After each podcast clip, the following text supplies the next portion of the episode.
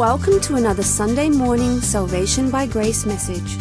Salvation by Grace is the teaching ministry of Grace Christian Assembly in Smyrna, Tennessee.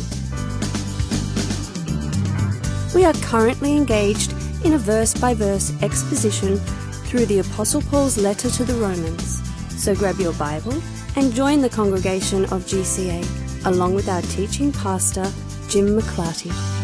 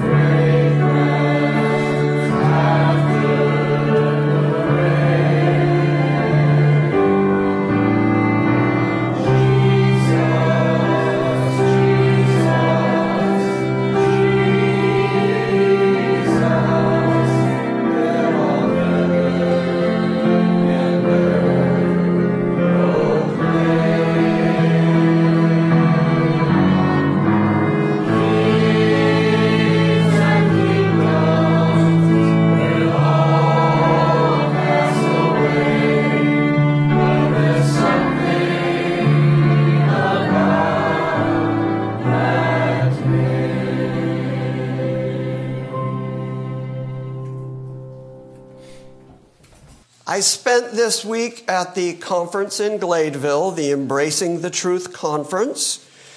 I think that is, if not my favorite conference each year, certainly in the top two or three. The people out there are very kind and very friendly, and they've let me teach out there for a number of years now. Every year they assign me a topic.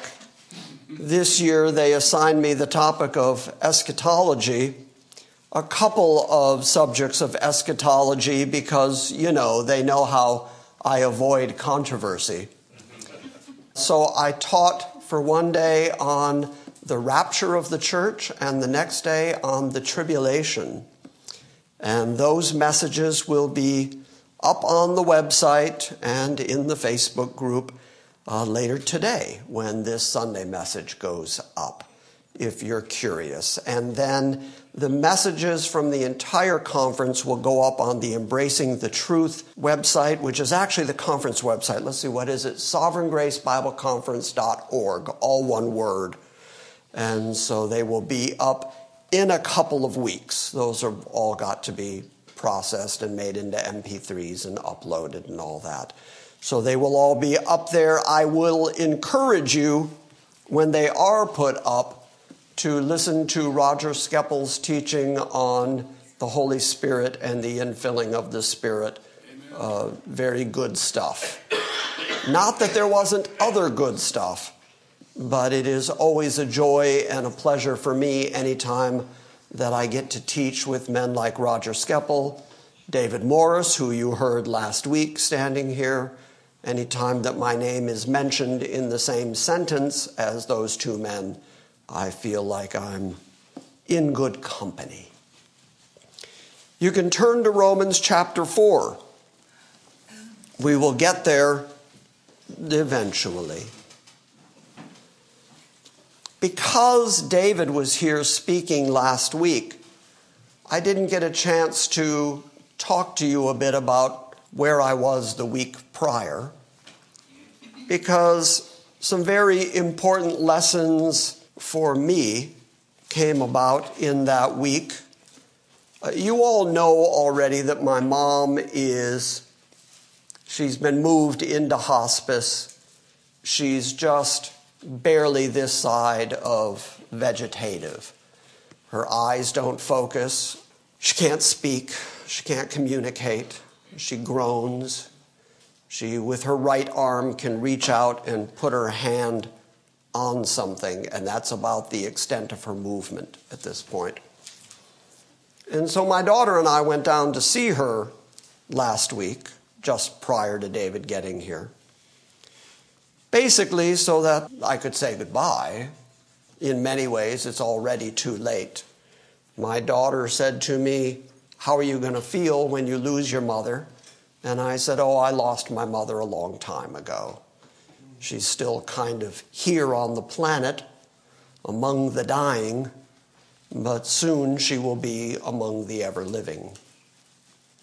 Now, when I looked at her in her bed there in Moundville, Alabama, the little town of Moundville, Alabama, there is a nursing home there, and that's where my mother lives in a little room that is smaller than my bedroom. That's where she's been for the last almost three and a half years in this little room, and that's her whole life.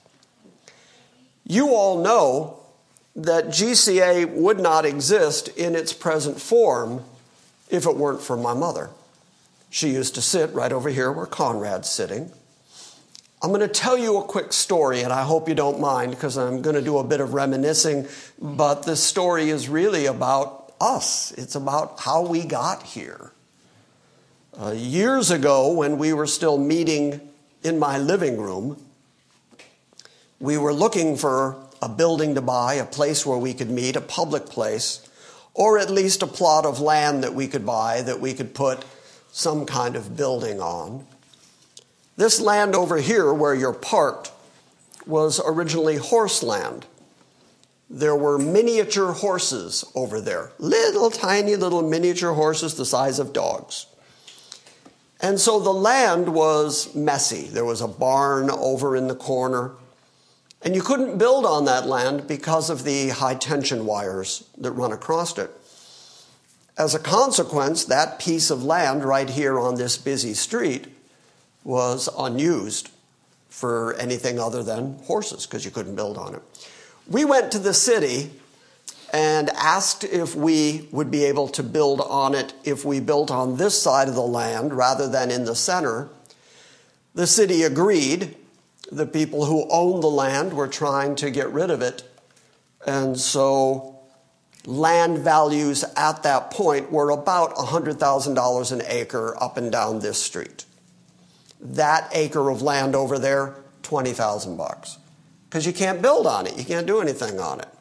once the city agreed that we could build on it on this side and park under the high tension wires, our only problem was we needed $20,000. now, backstory, real quick. My father used to own a McDonald's in Shelbyville.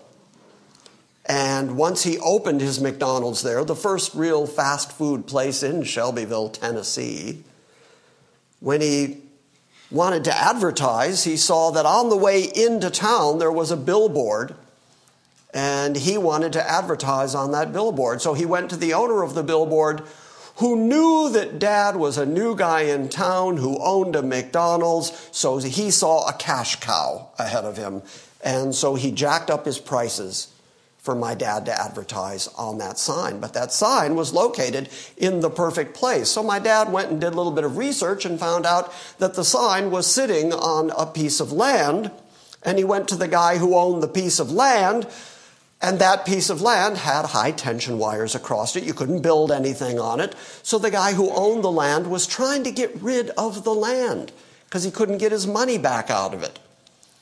So my father, who was upset about the man who owned the billboard, went and bought the land so that the man with the billboard had to pay rent to my dad. Well, you can believe he suddenly made a sweetheart deal. So dad was advertising on that sign. Now, I tell you all that because after my dad passed, my mom was also trying to sell that piece of land. Nobody was buying it. It was for sale for a couple of years. Nobody would touch it because you can't build on it. All that has on it is the billboard. So we needed $20,000 to buy this piece of land over here, which was a great deal. It was a steal. And the land looked so much better now than it did back then. It was all mud and horse and barn, and it was a mess. So we needed $20,000. My mom came to me one day and said, if the city will let you buy that land, if you can make a deal, I'll pay the money. I'll pay you $20,000. I'll contribute 20,000 so that you can buy that land. She did that. We bought the land. A week after we closed on that land, somebody bought the land in Shelbyville from my mother. You know how much for? $20,000. My mom got her money back in a week because, well, that's God. And it reconfirmed to my mom that what we were doing here had value. She had begun meeting with us while we were still in the house. I have pictures of my mom here painting walls when we moved in. So I tell you all that in order to say my mom was really committed not only to this church because her son was the pastor of it, but for the first time, my mom was hearing the real biblical theology. She was really getting it. She was really understanding it, so much so that my brother called me one day and said, What have you done to our mother? because she was really deeply committed Christian. Okay, now, I said all that to say this. We believe in perseverance of the saints. We believe that those who God chooses are going to persevere in the faith to the end. But you can't make that a requirement for salvation.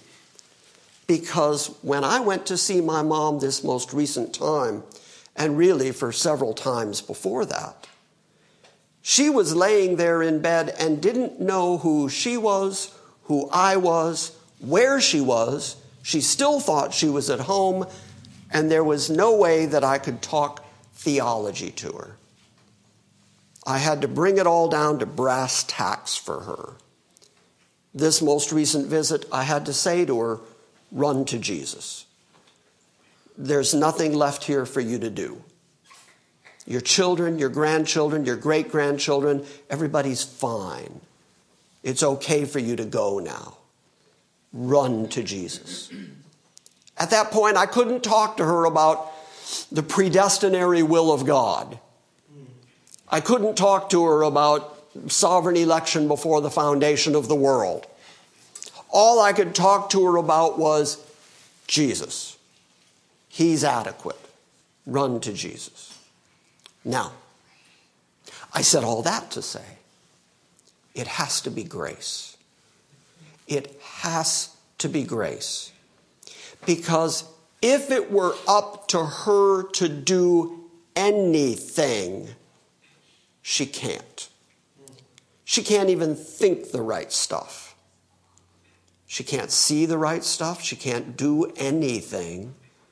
It has to be the preserving grace of God that is keeping her in the state that she's in.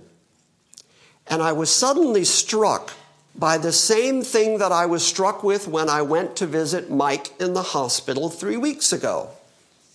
On a Sunday, the last time that we had potluck here, you know that I left early to go downtown to the hospital, Centennial, to go see Mike Patton.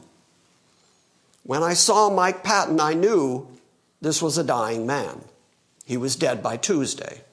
I did his funeral the following Saturday. When I saw him laying there in his hospital bed, I was struck with the thought, he's doing the best he can right now. And all he could do was lay there, decay, and die. And that was the best he had at this moment. And if salvation, if eternity, if his relationship with God was at all based on him doing anything, then he was lost. Because he's doing the best he can. Everything he's got, he's putting into his next breath. That's all he's got. He doesn't have any more theology left. He doesn't have any more doctrine left. He doesn't have anything but trust Jesus with his eternity. I was struck with the same thing looking at my mom laying there in her veritable vegetative state. I thought she is doing the best she can right now.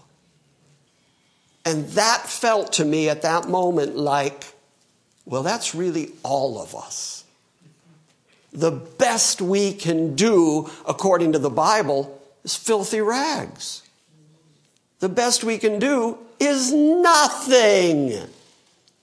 The best we can do is draw as close as we can to Jesus and along the way, we're going to have moments when we can do theology, and we're going to have moments when we can do doctrine. We're going to have moments when we can sing and praise. We're going to have moments when we can worship Him with our bodies and with our substance. We're going to have moments in our lives where we can do really good, but there's going to be time, I hope not for all of us, that time when the best we can do is just breathe. We don't know who we are. We don't know where we are. And if that is how we get saved, if our ability to save ourselves based on what we do, if that is what the Bible really teaches, then none of us are going to survive it. Every time, every single time, it has to be grace. That thought just rang out to me as I was sitting in the parking lot of the facility in Moundville. And I realized I had probably just said goodbye to my mom for the last time.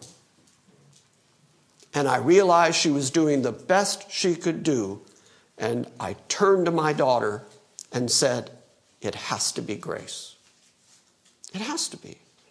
This is an important life lesson. This is an important theological lesson for all the people out there who say, it's you. You got to stir up enough faith, hang on to enough faith. You've got to be committed enough to the very end.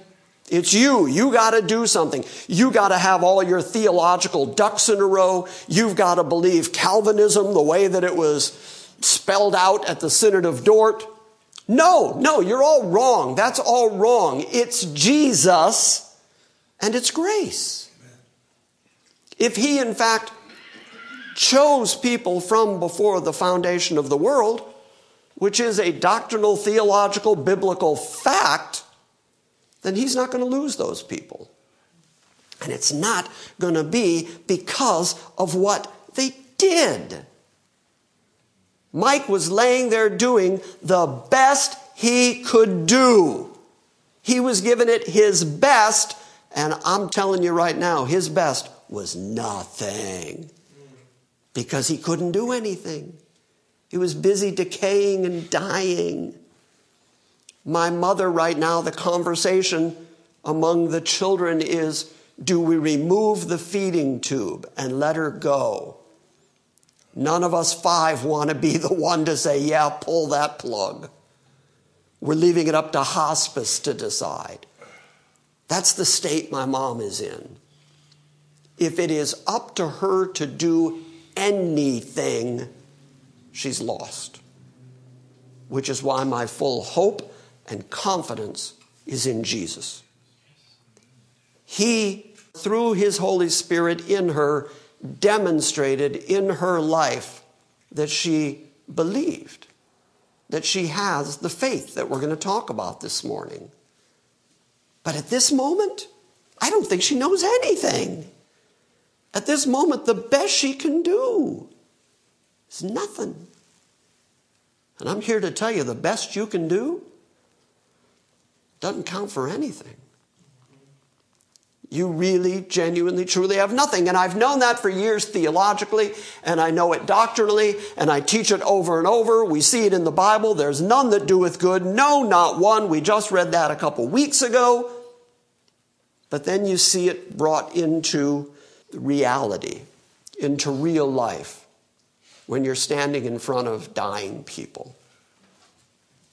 And sometimes when I'm preaching, I stand up here and remember I'm standing in front of dying people because that's where we're all headed. So it has to be grace. It has to be. Paul says it's by grace through faith. So this morning we're going to continue talking about the faith part. Paul is talking in chapter 4 to the Jewish contingent there in Rome. We got as far as verse 13 a couple of weeks ago, but I won't assume that you retained all of that. So we'll start reading at verse 1. Paul reaches all the way back to Abraham in order to demonstrate to the Jewish contingent in Rome that this is the way God has always worked that it has always been by grace through faith. Faith has always been the methodology through which human beings get righteousness. The very righteousness of God is imputed to people in exchange for faith. And so Paul is really drilling down on that idea. And he is demonstrating that before there was a law, before Moses, before Torah, before there was circumcision, before there was even an Abrahamic covenant, there was a promise that God made and then formed the covenant around that promise. And that Abraham believed the promise that God made him, and God counted that as righteousness. So it has always been, through all of human history, it has always been that righteousness is a result of faith, that faith is a result of a gift from God by His Spirit, and that is an act of grace because, as I keep saying this morning, it has to be grace. It just has to be. There's no other theology anywhere. I don't care how excited the preacher gets. I don't care how erudite or convincing he is. If he's preaching to you anything that has to do with you got to get busy, rev up yourself, stir up your own faith, that it emanates from you, you make the deciding fact, take that leap of faith. How many times have I heard preachers say, God is a gentleman? He won't encroach on you because he's a gentleman. He won't encroach on your life. You have to pick him. You have to choose him. You have to make him Lord and Savior. You have to do it because he won't encroach on you. He better encroach on you. Amen. Yeah. He better get in the way of your lousy little life or you will dance your way into hell happily because you don't know how sinful and depraved you are. The equation between the couple of dying people that I've been dealing with lately and us and our works is an equation that I can't avoid. It's just that obvious. All right, let's start reading at chapter 4, verse 1. We're going to read about Abraham and Abraham's faith. What then shall we say? that Abraham, our forefather according to the flesh, has found. For if Abraham was justified, I've told you many, many times that the theme of the book of Romans is very much the same question that comes up in the book of Job. The question is how can a man, which is a worm, a creature, a lowly creature, how can a man be justified with God? And that question presupposes the distance between the absolute holy, righteous splendor of God that we can't begin to conceive of. That righteous holiness contrasted with you with everything that you think in your measly little head, with every thought and intention that goes on in your wicked heart, and your decaying bodies that can't do any better than get old, get sick, and die. And then there's God. So, how does a man get made righteous? Does he get made justified with God? That's the very theme of this entire letter so Paul reaches back to Abraham and says, Abraham was justified, but how was he justified? For if Abraham was justified by works, let's talk about that word for a minute. That means by doing stuff. Now, it doesn't mean by doing the law at this point, because the law didn't exist. Doesn't mean by circumcising his children. That's not what justified him, because God hadn't told him to do it yet. He was circumcised after he was given justification. So he was not justified by anything he did. For if Abraham was justified by works, then he'd have something to brag about. But he couldn't brag before God, he couldn't boast before God. And of course, Paul has already said in the first three verses since there's no one who does good, there's no one who stirred himself up to seek God. If Abraham were justified by his works, then Abraham would have something to boast about, and he's already told us nobody has anything they can boast in. So he's pointing out that that would be a contradiction in his own theology if he said, nobody has anything, nobody does any good, and then he said, oh yeah, but Abraham did. Abraham did some works. He was good.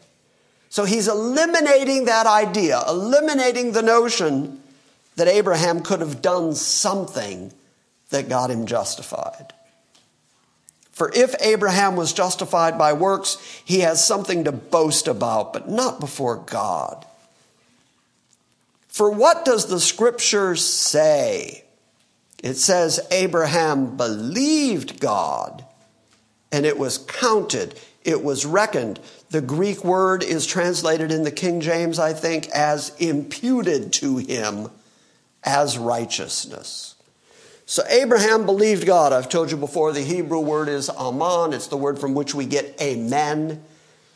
So he basically amened God. Whatever God said to him, he said, Yeah, let it be so. Yes, I believe you. And that belief in something that hadn't even happened yet. The promise was, You're going to have a child. You and Sarah, you're going to have a child. Through that child, all the families of the earth are going to be blessed. It also included, I'm going to give you this land. in perpetuity. It also included your offspring are going to be so numerous, if you could count the stars in the heavens, if you could count the sand in the sea, that's how multitudinous your offspring are going to be. I said the word multitudinous, and Conrad gave me one of these. so the promise was you're going to have numerous offspring, they're going to inherit this land and Abraham doesn't even have a kid, and his wife is near being too old to have children. In fact, in a moment, Paul is going to say that Abraham's body and her body were as good as dead. In other words, they were unable to have children anymore. And God shows up and says, You're going to have a child with your wife, and through that child, the promise that I make to you is going to spread to the whole world so that justification through faith is the standard based on you believing my promise. It's really quite something because that's before there was any instruction to do anything. For what does the scripture say? Abraham believed God, and it was counted, it was reckoned, it was imputed to him as righteousness. Now, to the one who works, in other words, to the one who does stuff to get saved, to the one who works, the payment, the wage, is not reckoned as a favor. That word, by the way, is the same word as grace. It's not a gift of grace if you do work to get it. A couple of weeks ago, I gave you the example that I said if Micah works all week and then he goes to Kellen and says, Time for my paycheck. Kellen says, No, I'm just giving you the opportunity to work. You really enjoy it. I don't plan to pay you. Well, then Micah's not showing up the next Monday. Because Kellen would owe Micah a debt because he did the work. Okay, Paul's using that equation and saying, if you do the work so that you obligate God to save you, then his payment to you isn't mercy, isn't grace, isn't a favor, isn't kindness. It's a debt. He owes you. And God owes nobody nothing. Now, to the one who works, his wage is not reckoned as a favor, but as what is due. But to the one who does not work, no work, nada, goose egg, zip, zero, does no works for his justification, to that one, the one who believes, who has faith, in him who justifies the ungodly. Okay, there it is. That's, that's the key phrase right there. If you have faith in the one who justifies the ungodly, okay, in order to get that justification, the first qualification is you have to be ungodly. I, I, think everybody in the room would have to say, Yeah, I qualify as ungodly. But in my ungodliness, through the Spirit of God, I can have faith in the one who justifies the ungodly. And in exchange for that faith, he gives me justification, righteousness. That's it. That's the, that's the gospel in a nutshell. I mean, is there any better news than that? Just give up on your works. Just stop thinking that you can obligate God. Just stop working as hard as you can to get yourself justificate, to get yourself justified, justificated. You're not going to get yourself justificated or righteousified. No, you have to believe. That's the essence of it. You have to have faith in the one who justifies the ungodly. And then his faith is also imputed as righteousness. So it happened with Abraham as an example so that you understand that this is how God has always, always worked. Just as David, verse 6, just as David also speaks of the blessing upon the man to whom God reckons righteousness apart from works. Verse 7, this is what David wrote Blessed are those whose lawless deeds have been forgiven. Man, that's a big blessing. Yes. Because if you're anything like me, you know your lawless deeds. If you're anything like me, you wake up nights terrified by where you've been and what you've done. If you're anything like me, you think, how could God save somebody like me?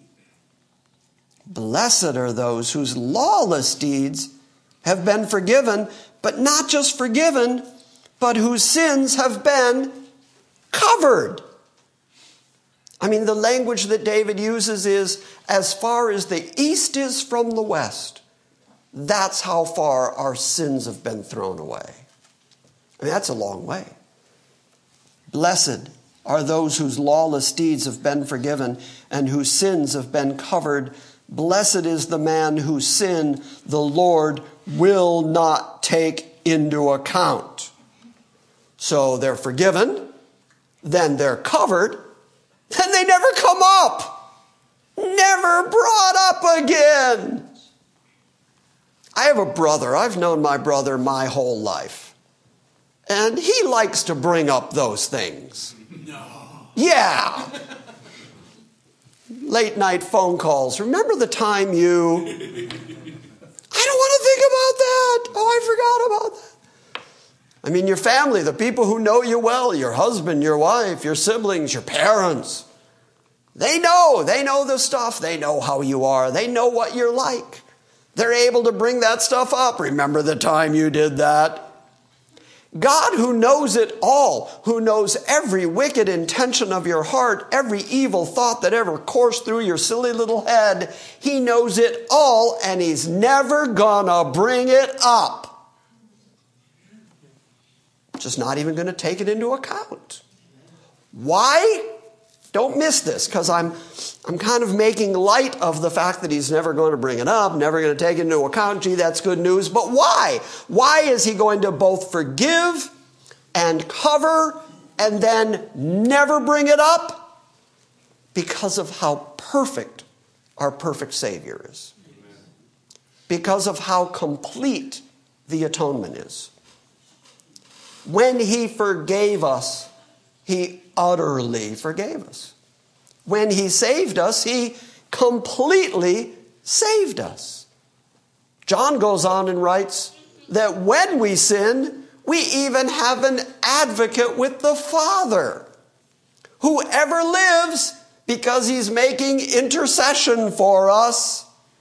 So even when we sin after coming to the knowledge of the forgiveness of our sin, when we continue in our rebellious ways, we still have a lawyer, an advocate at the throne of God pleading our case for us, and he's always making intercession for us.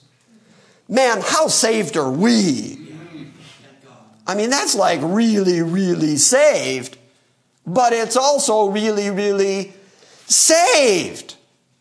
The distinction between those two words was he did it all.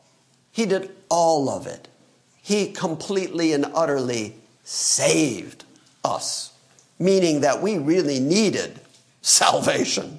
We really needed for our transgressions to be forgiven and for our sins to be covered. And we really, really needed to be righteousified. We really needed God to put in us the very thing that we couldn't possibly achieve on our own. Because doing the best we can is nothing, right? Blessed are those whose lawless deeds have been forgiven and whose sins have been covered. Blessed is the man whose sin the Lord will not take into account. So, is this blessing then upon the circumcised or upon the uncircumcised also. This was a sticking point between the Jews and the Gentiles. The Jews were those who had the circumcision, which identified them as the particular people of God. They saw the Gentiles as the unwashed, the uncircumcised, those people who haven't been marked by God, not the particular covenant people of God. But is the blessing of righteousness through faith is that blessing only going to be upon the circumcised, or is it also upon the uncircumcised? We say, this is Paul's answer, faith was reckoned to Abraham as righteousness. So if his faith was reckoned to him as righteousness, is that a promise that only belongs to the Jews? Here's the answer. How then was it reckoned? While he was circumcised? Or uncircumcised? Well, it was reckoned to Abraham before he was told to be circumcised, which means that he got the righteousness by faith in an uncircumcised state. What does that mean? Logically, it means yes, God can righteousify uncircumcised people. He did it with Abraham. So Paul says, well, not while he was circumcised, but while uncircumcised. And he received the insignia, the sign, the mark of circumcision, a seal of the righteousness of the faith which he had while being uncircumcised, that he might be the father of all who believe without being circumcised, that righteousness might be reckoned to them. Now, all you Gentiles in the room, that'd be pretty much everybody, all you Gentiles in the room should be really grateful for that bit of theology right there. Yes. Because that bit of theology says that you can also be righteousified by faith. I'm going to keep using that word till it just becomes part of our lexicon. But you can be justified as a result of faith in Christ's finished work. And the evidence goes back to the book of Genesis.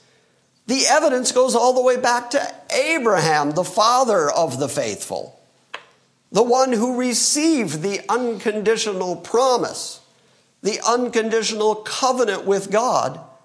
He received all those good things from God after he was justified.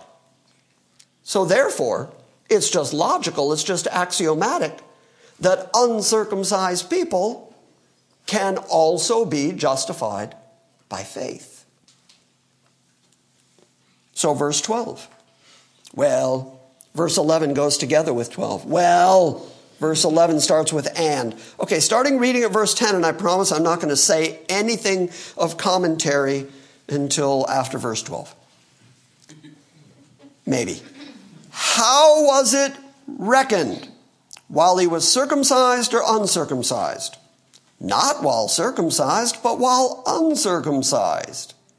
And he received the sign of circumcision, a seal of the righteousness of the faith which he had, while uncircumcised, that he might be the father of all who believe without being circumcised, that righteousness might be reckoned to them and he's the father of circumcision to those who are not only of the circumcision, his direct descendants, the Jews. Oh, I did it, I commented, never mind.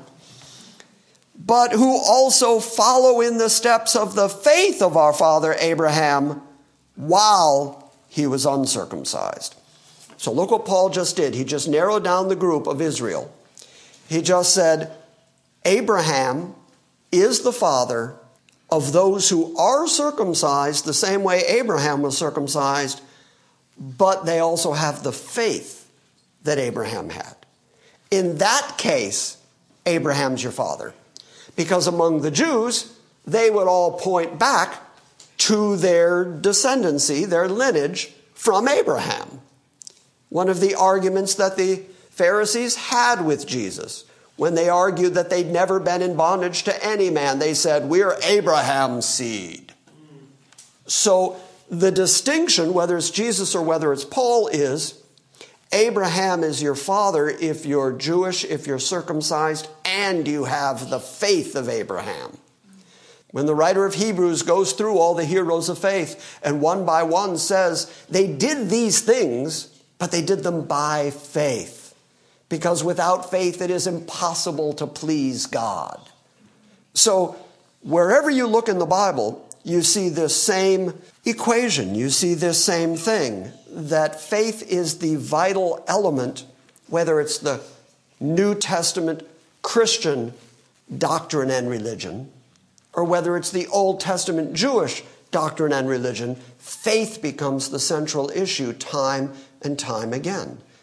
Belief, confidence, being able to leave this world knowing that He's got you. That's the essence of righteousness. Verse 13 For the promise to Abraham, or to his descendants, that he would be heir of the world was not through the law, but through the righteousness of faith. In the book of Genesis, God continues making this series of promises, this covenant with Abraham, and then with Isaac, and then with Jacob. And he's doing all of that before there was a Moses, before there was the law.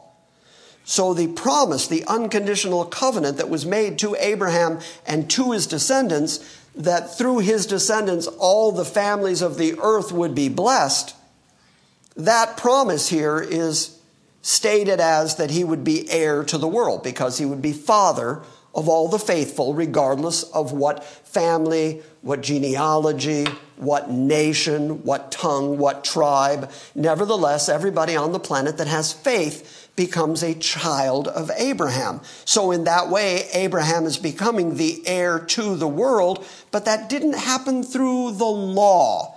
And Paul now is going to continue to contrast this idea of justification by the law or justification by faith. And he's going to eliminate any possibility that it can be by the law. Because, now we get back to my opening comments, because if justification comes by the law and the law says do this, what happens when you reach the point in your life where you can no longer do it? Do you lose your salvation? Well, not if it's all grace. Not if it's all God who's doing the saving. Not if the saving part is utterly finished and complete in Christ. I heard a preacher one time, years and years ago, say, The way that I know we have the correct theology is that our Christian theology gives all the credit and the glory to God. And any so called sub Christian theology that says some of that glory belongs to you, you got to do something. You'd be like Abraham earlier here. If he was justified by works, he could boast. You'd be like that. If you did something, some positive thing that contributed to your own justification, then you could brag, you could boast. You'd be getting some of the glory. But the biblical theology, the proper theology is God gets all the credit. He gets all the glory. And we happily get none because we realize who we are, what we are, what we're like. And we're just happy to be counted among the saints. We're just happy. We're just joyful. We're just grateful that God would save us, but He gets the credit. All right, verse 13 For if the promise of Abraham or to his descendants that he be heir of the world, well, that was not through the law, but through the righteousness of faith. Verse 14, we're finally to new stuff. It's 12 o'clock. That was all introduction. Every single bit of that was review and introduction. Now we can start this morning's sermon circumcise your watches. Here we go. It's an old joke, and I went for it. oh, really? You've never heard that? I'm so happy you heard it now then. Yeah. Verse 14. For if those who are of the law are heirs, what does he mean by that? Heirs of the promise. Remember verse 13. This whole upcoming section is going to refer back to verse 13. The promise to Abraham and to his descendants that he would be heir to the world. That's the promise that's going to be discussed. If those who were of the law were the heirs, then faith is made void. Again, he's drawing one of his contrasts. He's just spent all this time telling you that righteousness is by faith.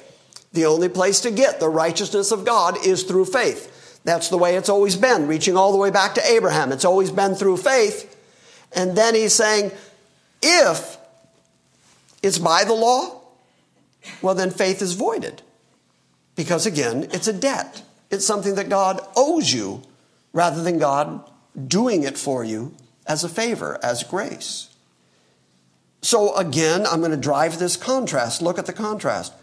Paul is saying it's either faith or it's works, and it can't be both. And there's a, again, a whole lot of theology out there that tries to tell you it's both. It's God is gracious, God's good, but He, by His grace, helps you get good enough to get saved. That's the Catholic version of grace, by the way. They tell you that the infusion of the Holy Spirit and the grace of God is for the purpose of allowing you to then be good enough that God saves you based on how good you were.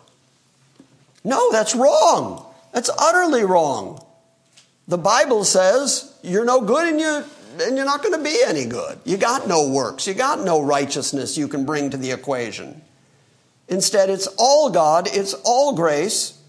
And if those who are of the law are heirs to the promise, then faith is made void and the promise is nullified. So that can't be the case. Verse 15 For the law brings about happy times, comfy pillows, and little peeps, marshmallows that you can eat all day. That's not what it says. That's what the law brings. No? We're not with that? No. No, that's not what it says. No. For the law brings about wrath. Okay, so the, the folks who are trying to teach you legalism, the folks who are telling you that you got to do some amount of the law, whether that's even something very common like you got to tithe, or something that's common like you got to keep Sabbath in some way. So we have church on Saturdays, or they say Sunday's now the Christian Sabbath, and they say that based on we're still keeping the Sabbath. Anything that people do to try to bring you under the strictures of the law in order for you to be justified before God, they are bringing about wrath into your life. Do you remember a couple of years ago when we were reading that the law is the ministry of death? You should remember it because for weeks I stood up here hollering, the ministry of death. And now Paul's writing, it brings about wrath. That's what the law does. So, what favor am I doing you if I encourage you to keep the law as a means of justification? Now, let me be very clear again. Do Christians do good works? Yes. Yeah, absolutely. But always, always, always, those good works are a response to the fact that you're saved. They are never the reason you are saved. You are not justified by your good works. You do good works because you're justified. You do good works in response to the fact that God has been really good to you. He's been gracious, He's been kind, He's been loving to you. Therefore, we're gracious and kind and loving. Well, at least some of us. Why? I didn't mean to look right at you, Kellen, when I said that. But so, doing good works is part and parcel of Christianity. But never, never, never are those good works for the purpose of being justified. They are the result of the fact that God has deposited His Holy Spirit in us, producing faith in us. As a consequence, we are justified because that's imputed to us as a result of that faith. And then we go do good works. Does that make sense? Yes. But the law, if you're going to try to be justified before God by the law, all you're going to get is his wrath. And that's just logical. That just makes sense because if you're approaching God on the basis of what you've done, then he has to judge you on everything you've done. And the standard is his perfect holiness. Anybody here think at any point in their life they might have come short of the holiness of God? Maybe. Maybe just a little, a fraction. Maybe you've come short of the holiness of God. Okay, well, payment for the fact that you at any point were less than the perfect righteousness and holiness of God is hell forever. The wrath of God. So you can see why Paul would say the law brings wrath. Of course it does. You're begging God to judge you if you approach him on the basis of, look at how good I am. Because he also then has to look at how bad you are. And he's not just going to judge you on the basis of what you've done, but everything you thought, every missed opportunity, and your complete and utter lack of perfect holiness. And you're not going to be able to stand before that test. You do not want to be judged based on the law because the law brings about wrath. But, this is a really interesting statement. But where there is no law, neither is there any violation of the law. First, let's put that in practical terms. If there is no speed limit posted on a street, then if a cop stops you for, go, for going over the speed limit and he says, Didn't you see the speed posted up there? And you say, No, there's nothing posted. Well, then technically you haven't broken the law because no law was given. You got that? Now, Paul might be saying here, since he's talking about Abraham, he might be saying Abraham was before the law. The law hadn't come yet, Moses hadn't come yet. Therefore, not only was he justified, but there was no law available for him to break. That might be what he's saying. But I also think, or equally think, that what he's saying is Christ became our substitute in the way that he perfected and completed the law. Just like he said, I didn't come to abolish the law, I came to fulfill it having fulfilled the law as our substitute, and then having died on the cross, because very important to Pauline theology is that the law was nailed to the cross. The writing of ordinances, which was against us, was nailed to his tree and taken out of the way. Well, if that's the fact, then what law is there against you? None. Now, think about that for just a moment and let's put it in the context of how saved are you?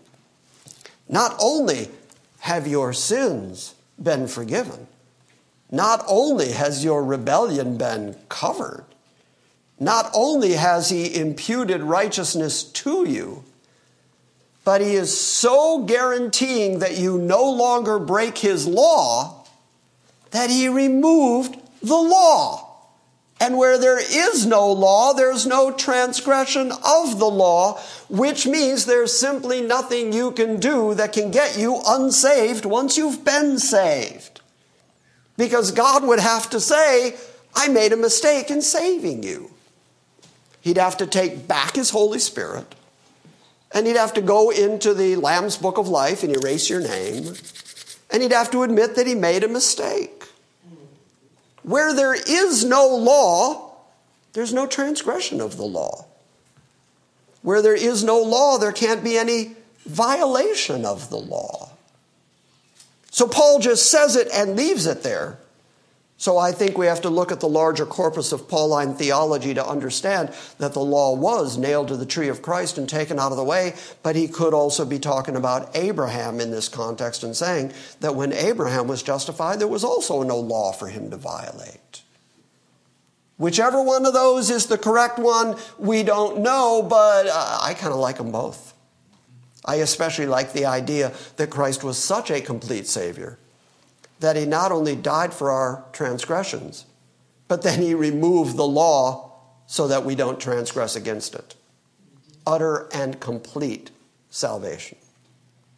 And on top of that, ever lives to make intercession for us. Oh, and on top of that, when we sin, we have an advocate with the Father. Are you feeling saved yet? Yes. Yes. Yeah. Where there is no law, neither is there violation of the law. So, verse 16. For this reason, because of the law's inability, ineffectiveness, for the fact that it brings about wrath, for this reason, it is by faith. I started an hour ago by saying to you, it has to be grace. Because that's the only thing that makes sense when you view the reality of life. The only thing that makes any logical sense is it has to be grace. Now, Paul has made his argument that it can't be the law that gets you justified, therefore, justification has to come by faith. It just has to.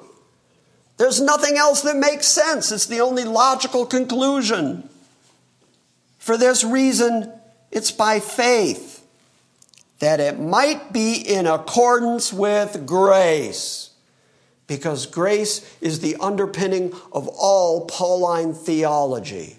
And for salvation to be by grace, then righteousness and justification has to be by faith. It can't be by grace and law. It can't be by grace and your good works. It can't be by God's justification and you justifying yourself. It has to be by grace through faith.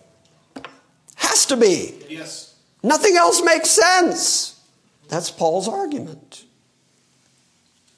By the way, you're starting to feel a little freer these days of all the religious traditions you grew up with. Oh, yes. I grew up, boy, in the, the Lutheran church of do stuff. I've described the theology I grew up with as boom, boom, boom, boom.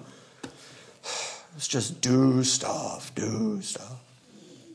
And yet, the theology that's right there in the Bible is you can't be good enough. You can't do anything, but you are fully and completely saved by a full and complete and perfect Savior, and you get genuine righteousness, God's own righteousness, as a result of having faith in that perfect Savior, because the whole thing is wrapped up in grace. And it has to be grace. And if it's by grace, it can't be any other way, because it can't be anything you do Therefore, it has to be by grace through faith, which Paul writes repeatedly. It has to be by grace through faith, and that not of yourselves. It is a gift of God, not of works, lest any man should boast. He's already eliminated the boasting. This is standard Pauline theology. He says it time and time again, and yet we struggle to get a hold of it. We want so badly because we just are legalists at heart. We just want so badly to do something that we can hang on to, that we can point to. Here, I'll demonstrate it. Have you ever done something so bad that you thought God must love you less because you did it? I didn't even ask for hands. A few people volunteered hands. Yeah. You know what kind of thinking that is? That's that thinking that says God's love for me is dependent on me. But if God's love for you is dependent on you, then you got to stay in his love by doing enough good stuff. And Paul just eliminated that option. God's love for you is based on his son and he loves eternally his son who said, I always do those things that please the Father. So He loves you because you are in Christ. And that is why He puts Christ in you. That is why you have His Holy Spirit. Because He loved you that much. And His love for you is so perfect, so sacrificial, and so eternal that not only can't you do anything to get yourself out of the love of God or decrease the love of God in your life, you can't do anything to improve it. You can't do anything to make God love you more because you can't love more than perfect love. He already loves you with a perfect, eternal, abiding love. How do you improve on that? And if that's true, if he loved you though he knew you were going to be like this, and he loved you anyway, and he killed his son for you anyway, then that's a demonstration that he loves you so much he's not going to lose you. Now, look, I love my kids, but they will tell you that I corrected them, I disciplined them, but I never stopped loving them. I never lost them. They're always my kids, but I will correct them. And so God will correct you. When you act up and stomp your feet and want to do your own thing, He will treat you like a petulant child. He will. He will correct you, but He won't lose you. And the tribulation that He brings into your life, He's bringing into your life for the purpose of correcting you, never to lose you. That's the kind of love we're talking about. That's the kind of perfect salvation we're talking about. You're justified. You're made righteous. The law itself that would accuse you is done away with so that you can't even violate it. And He's ever loved you with perfect love. Are you feeling saved yet? Yes. yes. You certainly should be. We're nearly done. For this reason, it is by faith that it might be in accordance with grace, in order that the promise, what promise? The promise that was made to Abraham and his descendants that he'd be heir of the world that came to him through the righteousness of faith, in order that the promise may be certain, definite, Absolute. There's no question about it. So that the promise may be sure and certain to all the descendants of Abraham, not only to those who are of the law, the Jews, but also to those who are of the faith of Abraham, who is the father of us all. As it is written, a father of many nations, goyim is the word, the Gentiles, many nations of people, not just Jews. As it is written, a father of many nations have I made you in the sight of him who believed. That promise was made by God. Whom he believed is God, and Paul says so, even God. And that God gives life to the dead and calls into being that which does not exist. Now, when Paul said that, he's saying that in the context of the fact that Abraham was aging quickly and his wife was past childbearing and her womb was dead. And yet, God could speak life to the dead. Shall we apply it? Before God came into your life, before he deposited his Holy Spirit inside you, before he put you in Christ and Christ in you, before that, I don't care if you were walking around living, acting, eating, doing all your regular stuff. The truth is, you were dead.